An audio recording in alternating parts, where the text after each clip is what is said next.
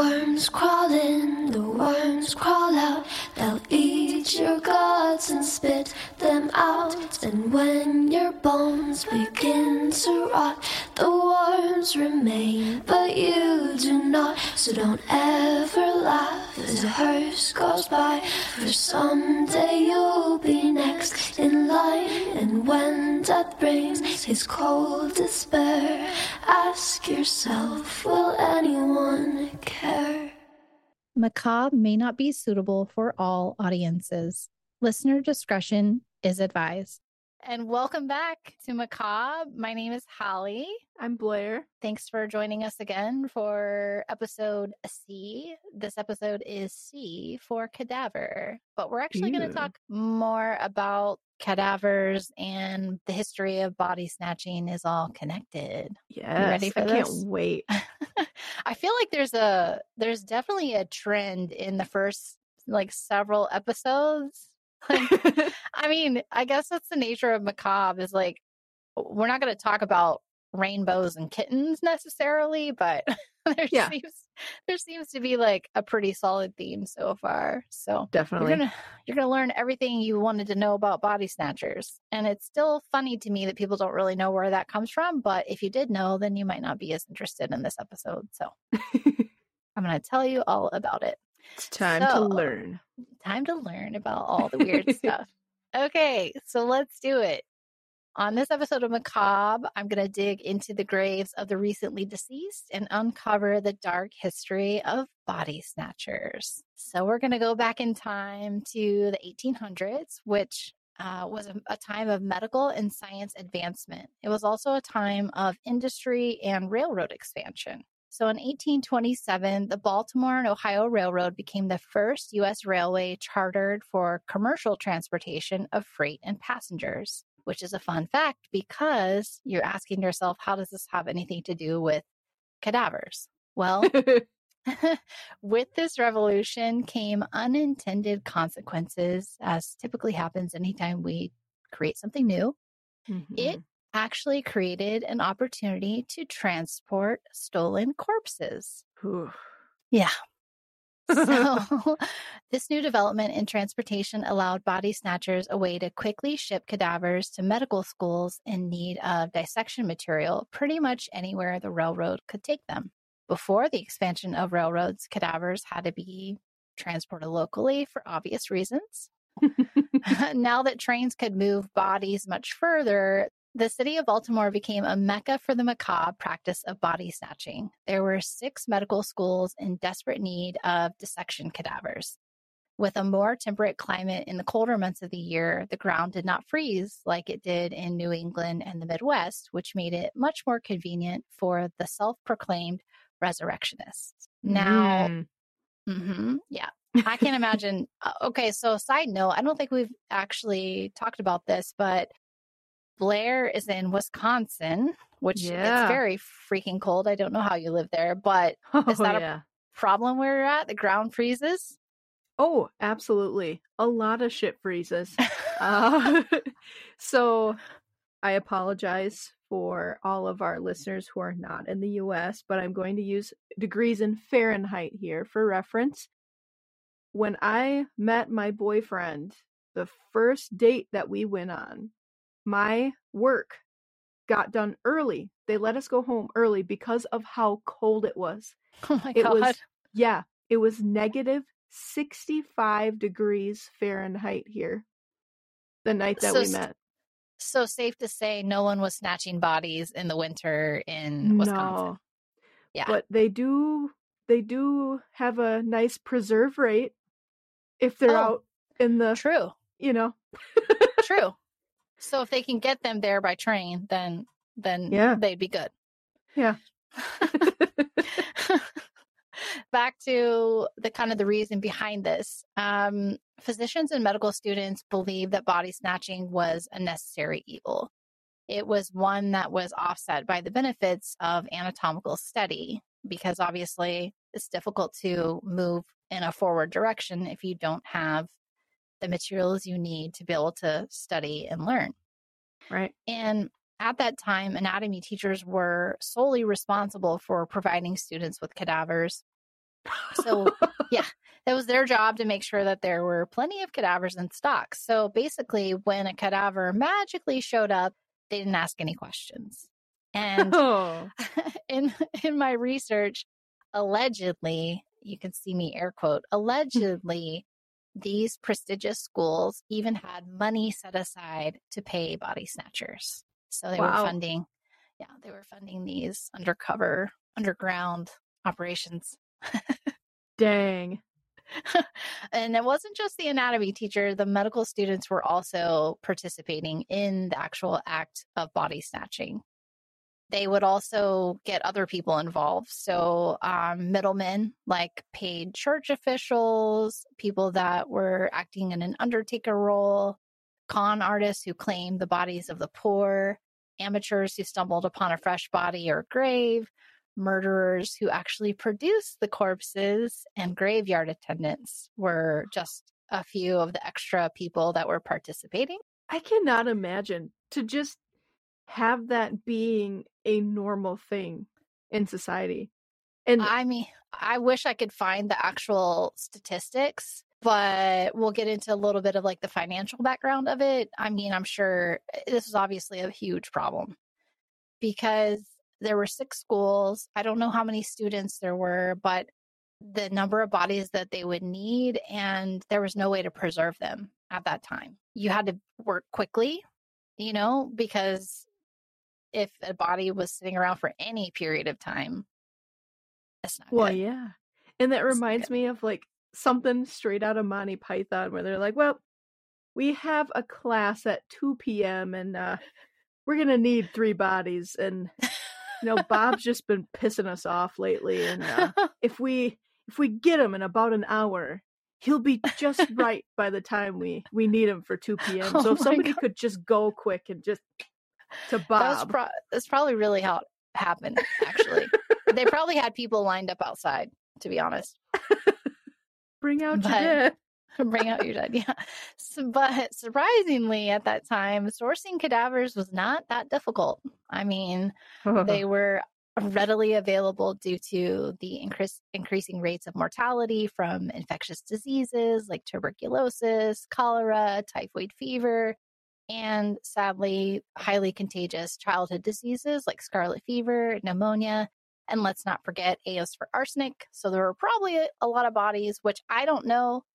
They wouldn't have really known what those people would have died from necessarily. So they were probably doing some dissection on bodies that were, you know, poisoned Yeah. with arsenic and other things.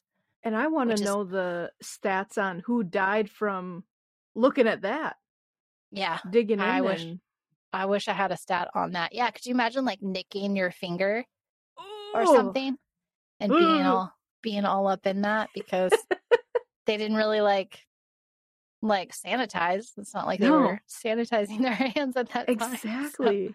Gosh, Oh, I eh, wish like I, I wish they kept better records. I agree because that it, it it's just a deadly time. And A is for arsenic. Yeah, A is one of the biggest a holes of the time. Cause damn, ruining lives left and right.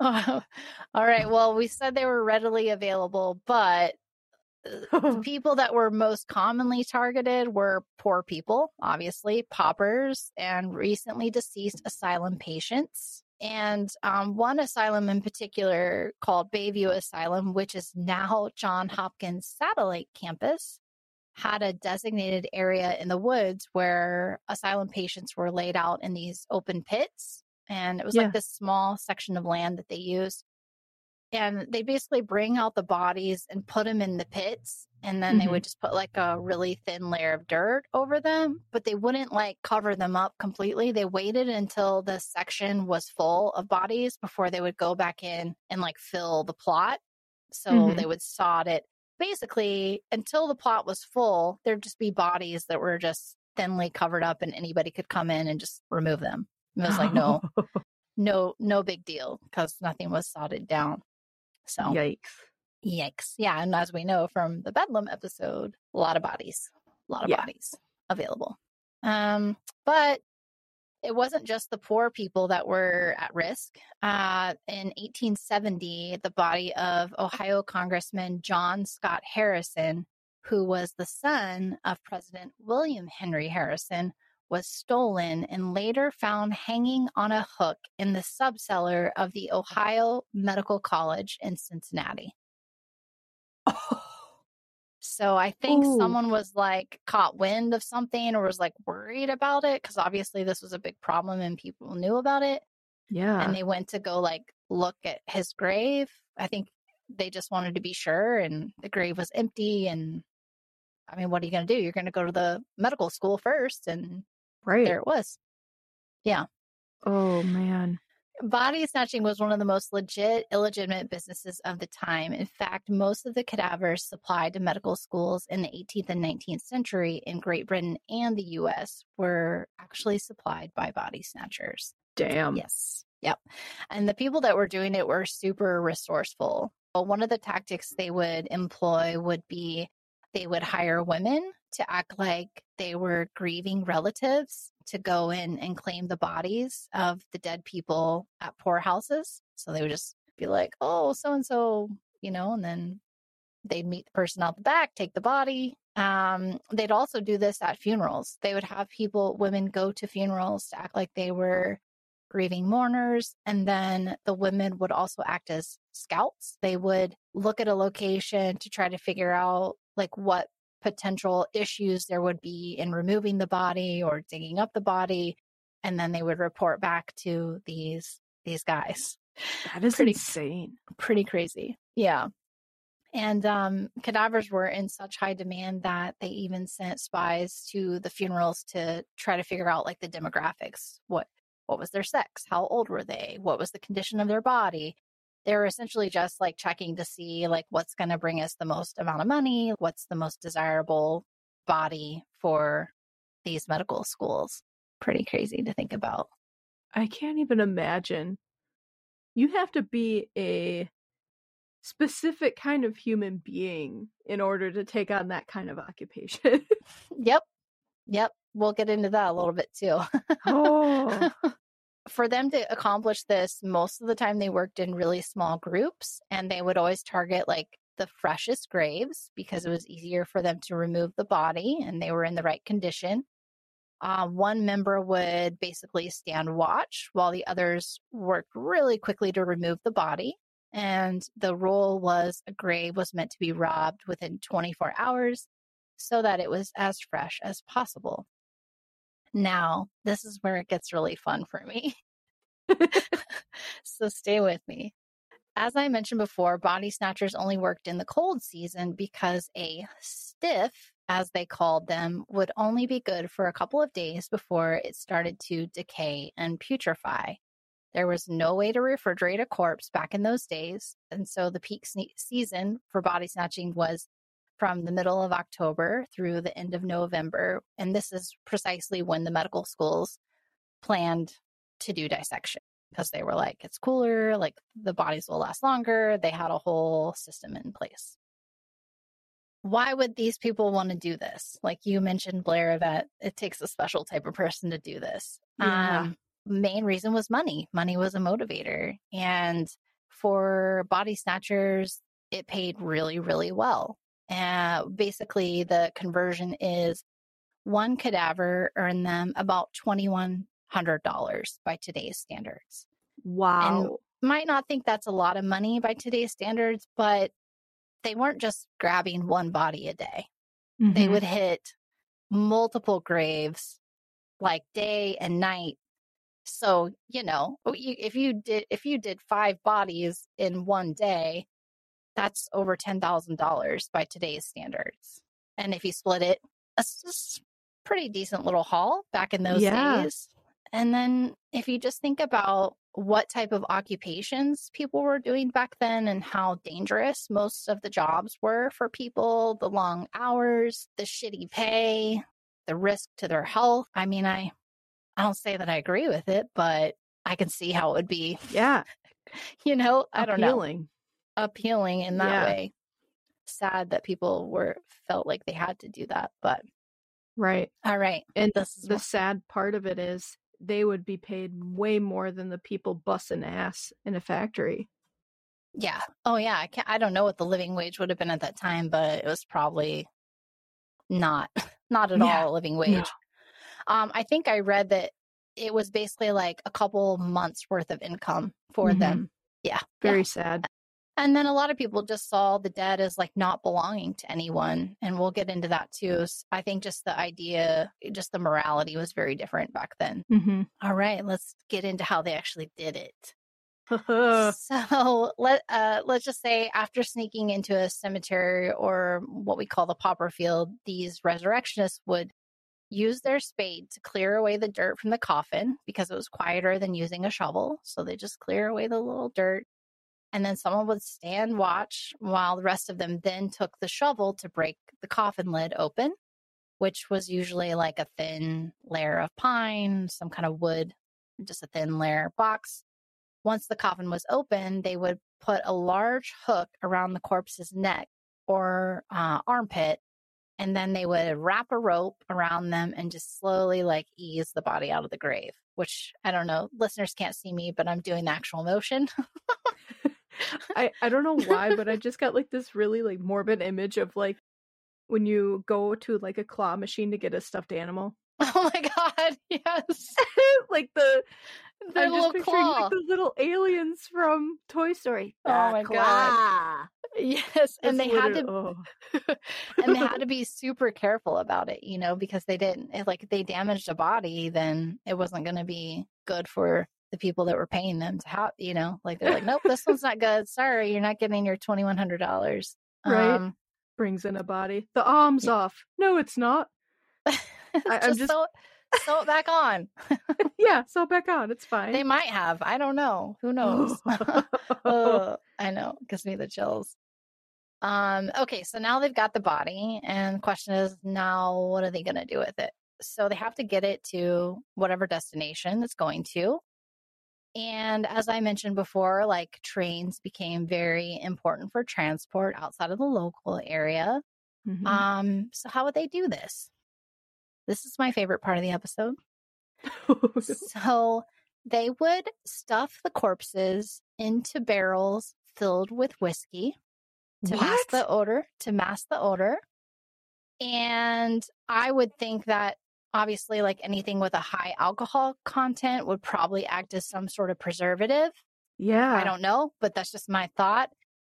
And now this is where it gets really trigger warning ish. Oh. So if it wasn't bad enough already, um, once the corpse was removed from the barrel and delivered to the medical school, the whiskey known as gut rot was then sold on street corners as stiff drinks. Oh. So this is where the term stiff drinks comes from. And you know I love whiskey, but Yeah. now like I, the title of this episode, which now that you're already in it, is going to be C for cadaver, but it's also going to be called corpse whiskey. I didn't want to put it in there yet because I didn't want Oh. you to see it. well, you shocked me, that's for sure. So next time you order a stiff drink, you'll never think about that the same. if somebody says that to me now, like, here's your stiff stiff drink? drink, I'd be like, you can take that back. I don't want it. Yeah. but you know, it was just another way for them to make money. They're like, we're not going to let a good barrel of whiskey go to waste. That was just like, yeah. You know, more money to m- m- more money in their pocket. So that was that.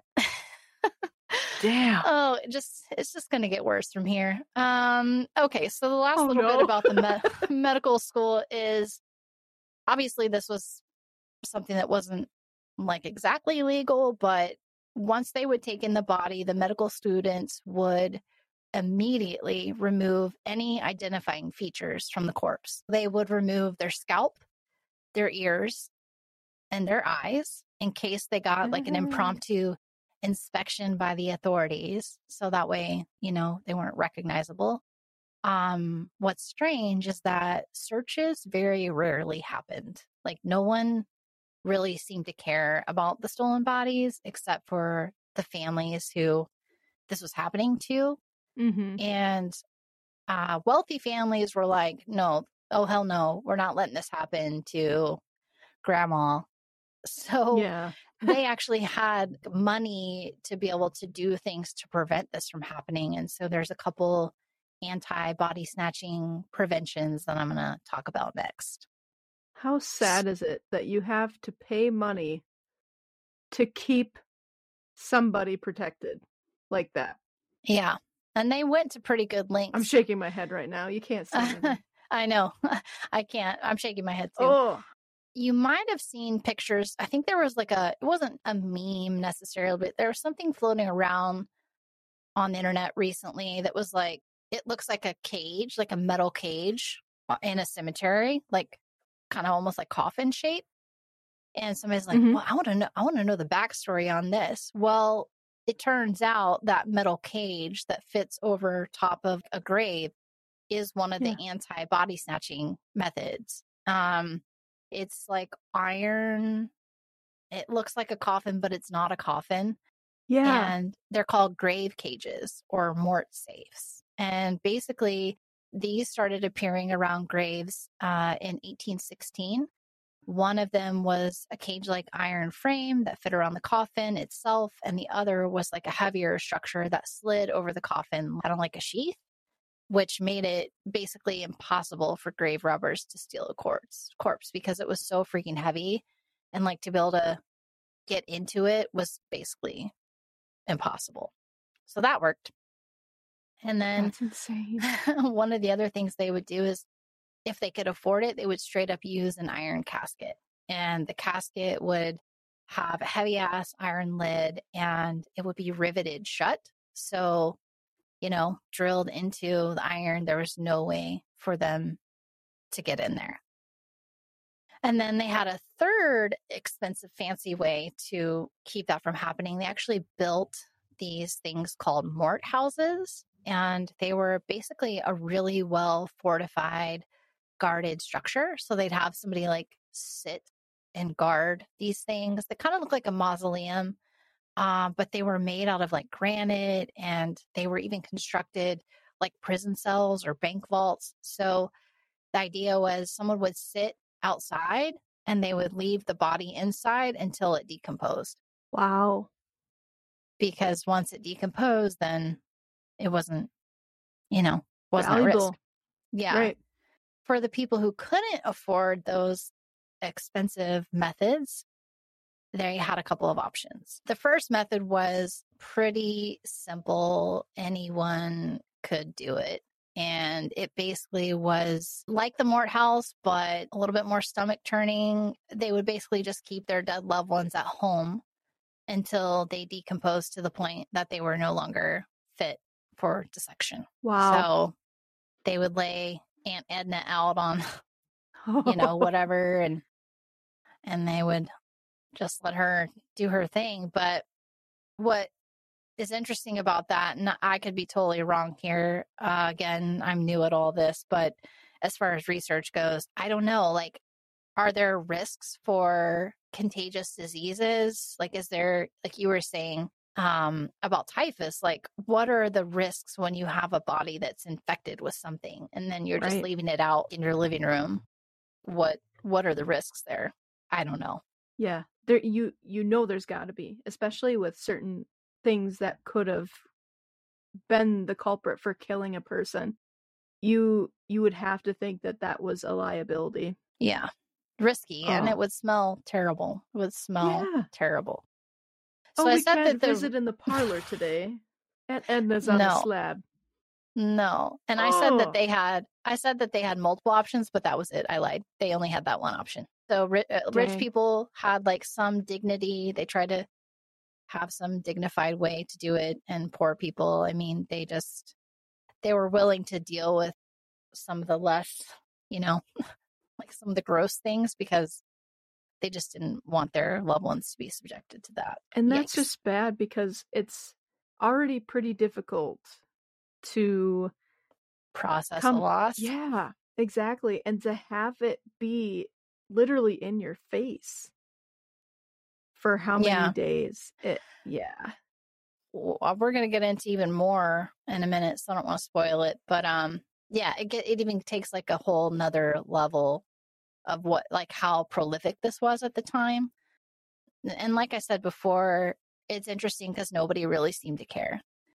The only people that really seemed to care were the people that were affected by it. Um, so there really wasn't statute in place because they didn't see bodies as belonging to anyone necessarily. Mhm. But people just got fed up. So between 1765 and 1854, there were at least 17 doctors' riots that broke out across the country in cities like Baltimore, Cleveland, Philadelphia. Several states along the East Coast had legislation in place that prevented the illegal illegal possession of a body. Um, but one notable piece of legislation was enacted in New York in 1789 after the doctors' riot that took place in the in April of that year before. Damn. This incident allegedly incited the riot involved a group of children who were playing outside the New York hospital next to a room where a student of the physician Richard Bayley, who was known to exhume corpses from the two cemeteries, was dissecting an arm.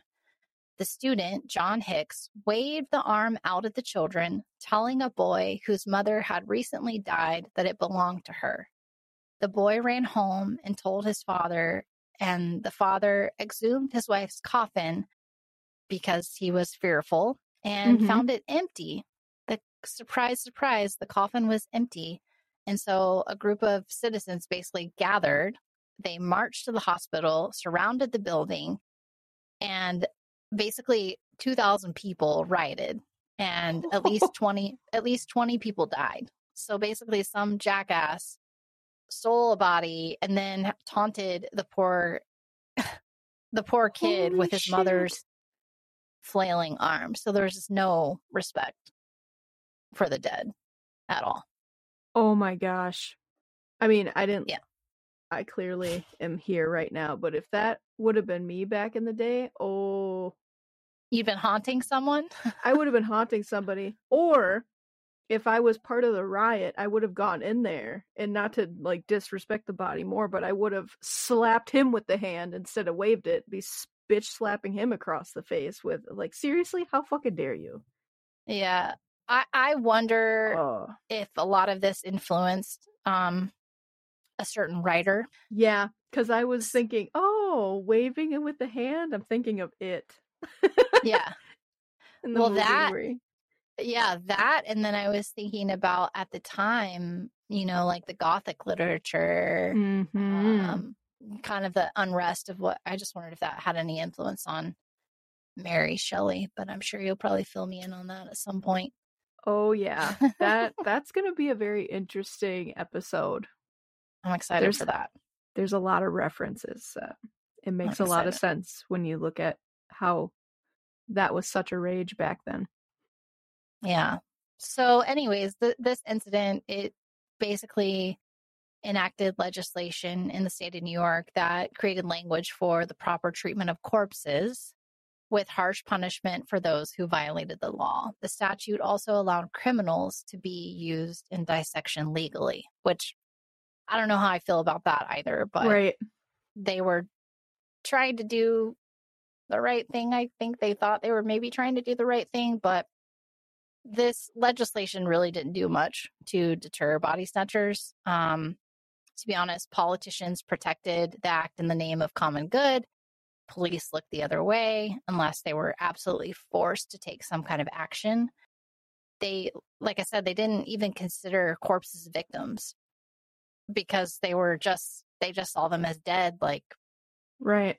they had no rights um, unless a cemetery actually sued over something like that, which they didn't do because they were also getting paid by body snatchers. So, Right. yeah, Oh man. it's pretty safe to say that robbing cadavers challenged morality and medical ethics during the 1800s. But for doctors and medical students, it was just something they believed had to be done in order to advance medical practices for the common good. And that honestly, they they remained in high demand until like the late 19th century, so late 1800s, and um, the practice only died off because of one, some of the changes in regulation, but the biggest reason that it died off was because embalming became a standard practice. So once they discovered embalming, you know, they could preserve bodies for a lot longer. The legislation was put Mhm. in place to kind of prevent the body snatching. So eventually that became a thing of the past. But uh definitely was a big part of history in the US and Great Britain. And I'm sure it goes back even further, but for the Yeah. sake of medical science, it was a huge deal. Damn. Pretty crazy, That huh? is- yeah. That is insane. The corpse whiskey really got me though. Yeah, that I'm still not over that. That's You've been my talking big the whole time, and in my head, I'm like, corpse whiskey. Corpse, That's- corpse whiskey that's- thing. That's like my one big takeaway. I told my husband, I was like, I just had to like throw that fact at him. He's like, that is disgusting. That is just just remember that, listeners. If somebody asks you if you want a stiff drink, you say no. And happy hour will never be the same. No, it will not.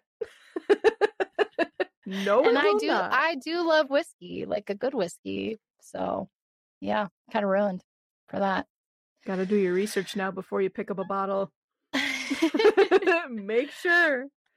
Oh my gosh. Okay, so that was a pretty crazy episode. Thank you, listeners, for uh, getting through that with us. And hopefully, we're getting less awkward. I'm getting less awkward as we go along. But, don't I um, oh, I thought you were to say, I don't think you are. no, you are doing fine. I'm over here like I'm so awkward. but as usual, if you want to hear more, if you have ideas that, co- you know, topics that you want us to cover that fall under macabre, definitely shoot us a message at that's so macabre at gmail.com. You can go to our website, which is macabre pod, and there's a SpeakPipe on there. You can actually leave us a voicemail for up to five minutes. I would love to hear anything macabre that is noteworthy in your hometown because we know not a lot of stuff gets published in newspapers and media.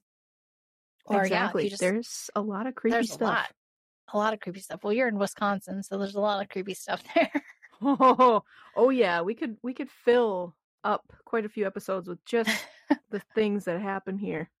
yeah, and I'm in Oregon. I don't know if I mentioned that before for listeners, but um, yeah, there's pretty there's some pretty crazy stuff in Oregon. I mean, serial killers, sex trafficking. There was recently a murder at a campground. The two women involved are still no one knows where they are. There's like a manhunt. Oh. Well, I should say woman hunt. So yeah, I want to hear your macabre hometown stories. Yes, please share. we want to hear from you. We do. We really it's do. So, it's so much cooler when people share their stories. and makes life easier for us. So, and there's stuff that I think listeners know that we probably don't know about, you know? So, Yeah, we're in this together. We're here to learn. Absolutely. and there is a lot to learn. I feel like there was one other thing I wanted to say. Okay, let me just get into one fun fact. Do it. I got to pull it up. I actually think I told you the one. Actually, we did talk about this off offline. But for listeners, this is called the exploding corpse fact. Did you know that if bodies are kept in coffins that are sealed tight enough, such as in a wall type of memorial, sometimes enough gas will build up that the body basically explodes and can spill out of the ground. So it's basically a corpse bomb. Yep, yeah. Oh. that's something. and then one other, I'm going to throw one more. Uh, real corpses were used in the 1982 film Poltergeist. They were brought from a medical supply center because they were much less expensive than making props. And that's what's Fun fact. crazy to me because it's basically what we were talking about in this episode with body snatching that even up into the 80s, it was still cheaper. And I, that is, Yeah. leaves me speechless. Yeah, there was a that exhibit, uh, the bodies exhibit. Do you know what I'm talking about? Yes. it came through San Diego when I lived there, and a part of me was curious because you know I'm into I'm into the strange and unusual. But then when I realized where they came from, I was like, I can't do that. I can't. And I mean, no- Yeah. you know, I'm not saying anything about anybody that goes. to see that because I think it is, you know, you do you. Uh, Mhm. you do you. Don't hate on me, and it's fine. You can do whatever you want. But yeah, I just didn't go because you know I knew that they were. I believe they were like Chinese prisoners. I could be wrong, but some form of prisoner that they don't really have a say in what happens to their bodies. It's not like they donate them. Um, Mhm. and then they're just put on. They're dissected and put on display. Not really for medical advancement necessarily. Yeah. Yeah. Yeah, and I remember when that first came out that they were advertising that this was going to be an exhibit that was going to be traveling the country and how you know you you had to go in and you I, wasn't it you had to sign a waiver Probably. or something yeah because people were Probably. fainting and I believe it. Yeah, I mean, I think there was one section that was just the complete full nervous system, which is pretty crazy Mhm. to see. And as you know, macabre is not for the faint of heart. It we haven't really not. said that either, but it's in it's in our show notes, I think. it is listener discretion is definitely advised I know that's kind of late into the game. We this is the end of episode three, but listener discretion is advised. We're gonna go back and add that in. yeah. we'll add that in to yeah, we'll make sure that we start with that. Yeah. So we better put a disclaimer. We don't want to, especially if if you're uh, drinking family your coffee friendly. at work or yeah, exactly. We don't we don't want to make you blow chunks. So uh or at least not be prepared for it. not safe for no, it's NSFW. I'm really bad about I don't know all the lingo. I'm too old. Hey, it's okay. I don't I don't know all the lingo either. I wouldn't be blasting this on your little radio. Uh keep a headphone in. but if you love macabre, come back. We've got Yes. We want to feed your earworms. all right. Well, we did it. Episode number three. Heck yeah. Okay. We did it. we did it.